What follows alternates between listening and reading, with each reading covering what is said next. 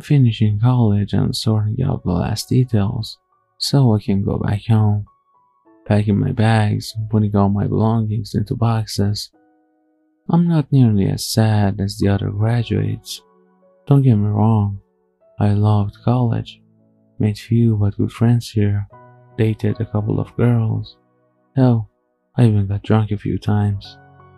That was new for me, but I sure missed my hometown a lot. I've grown up with a single mom, and she'd been rather protective throughout my childhood and teen years, even though she worried a lot about my safety and well being. She was a ray of sunshine in my life. I'd never really had an extensive group of friends, besides some kids I sat with at lunch in school. I did have one good friend though, Luke. My mom liked him and thought he was a nice kid, but she wouldn't allow me to have him over.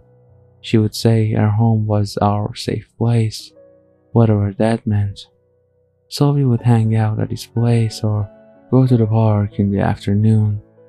That was one of the tamest set of rules. As loving as caring my mom is, looking back, she did instill some weird pillars in me. For instance, there were no mirrors in our home, not even in the bathroom. No talking about our home life. She is a private person and would shy away from neighbors. As far as I know, she didn't have any friends and wouldn't talk to anyone except for myself. She would also just disappear for some time. I learned pretty early on how to cook and clean, and I do so when she wasn't home. I would never hear the front door open or close though. One minute she would be sitting on the couch, and the next I was completely alone. Of course, this was something I respected. After all, she took care of a child by herself so I understood that she needed time to think and go for a walk now and then. She was a stay at home mom, so we were pretty close until I moved to college, three hours away. She was sad she couldn't drive me there, so it was quite a hassle for an 18 year old to move all her life to another city on her own. Luke did help with fitting everything inside my small Beetle and I was grateful for his help. Still, she would call every week and we would tell each other what we had been up to. She had grown distant this last year though. It was gradual at first. She told me that I shouldn't visit on the holidays and stay in the campus as to embrace the experience. I did go back against her wishes on Christmas of my first year and she was thrilled to have me back. But then I fell into routine and just stopped visiting altogether. Maybe that's why I was so excited to go back home. She was my best friend after all. We don't have any other family members. She got contact with her parents pretty early in her life, and she was an only child.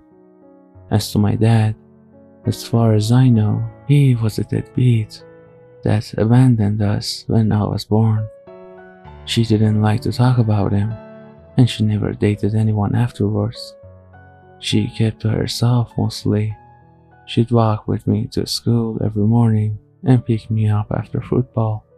That was our little ritual. We'd laugh about our days and she'd make sure that I was well integrated and happy. My mom called a couple days ago. I told her how happy I was to be back home, but her enthusiasm wasn't nearly as palpable as mine. She was rather sad. Now that you finish your degree, you have to live your life. You don't need me anymore. I remember how she shuddered with the last sentence, and that broke my heart. I love her deeply. We only have each other, and she is without a doubt the most caring and beautiful soul I've ever met. I remember when I came out to her. Sweetie, I just want you to be happy. It's not important what that happiness looks like, as long as I know you're okay and safe. I couldn't have asked for a better parent. As I sit in my dorm bed for the last time, I grab my phone and fidget with it for a bit. I don't want to bother Luke, but it would be helpful if he could come and fit a few boxes in his car. He has a van and a single trip would be great. Luke stayed in our hometown to take care of his dad. He had a stroke on our last year of high school. I remember it clear as day. His call, the trip in the cab to the hospital. He's the youngest son. His two brothers were already married and living with their families. So Luke chose to give up his full scholarship and instead he had been running the family business for a few years now. I know he's pretty busy these days, but I still gave it a try. I press call and wait. I miss his smile and contagious energy. I'm actually hoping he can make it so I can show him around for a bit and have him meet my friend group. Hey Chloe, how are you?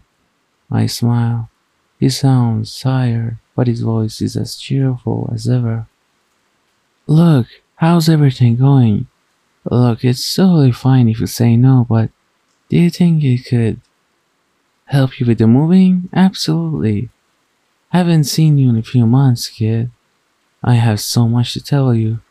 I think I'll propose to Anna. His voice got a few notes higher as we said the word propose. What? I almost shouted. Anna is his high school sweetheart. She's an amazing girl, and I couldn't be more thrilled to see them build a future together. I'm so happy for you. Get your ass over here. We have to plan the details of that proposal.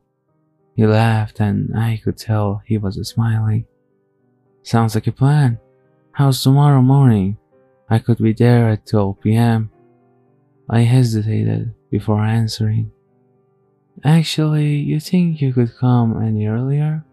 I really wanted to have lunch with my mother. She thinks I'm coming in a few days, so I thought I'd surprise her. Luke scoffed. Come on, Chloe. Did you have a lot to drink tonight? You got Wilder in college, god damn it. I'm regretting not going to uni now. What? I'm confused.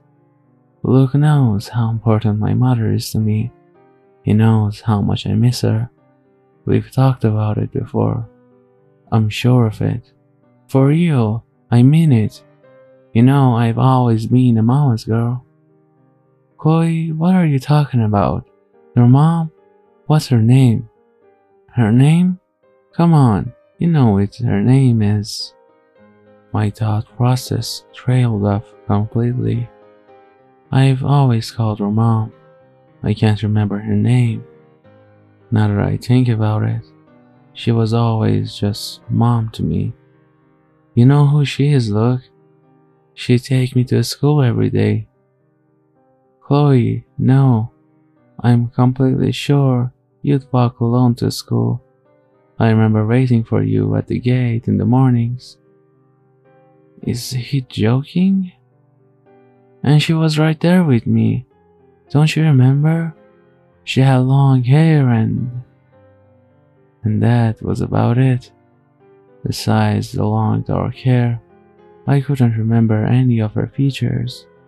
I know she has the kindest eyes I've ever seen, but I can't picture the color or the shape.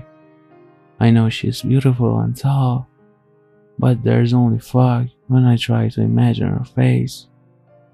My lip quivers ever so slightly. I'm worried about you. His voice is lower now. I can sense how lost he is. I lived with her for 18 years, but I can't remember anything about her looks. I don't know what's happening to me. I'm scared. Chloe, you lived alone in that old house for as long as I've known you. We always thought there was a grandparent there, but I never thought to ask because I thought it was a sensitive subject. I've had that talk with my parents. I'm sorry. Maybe I should have been there for you. I know it's hard, but you have to come to terms with reality. There was never any mom. You're an orphan. I'm not so sure about going back home now.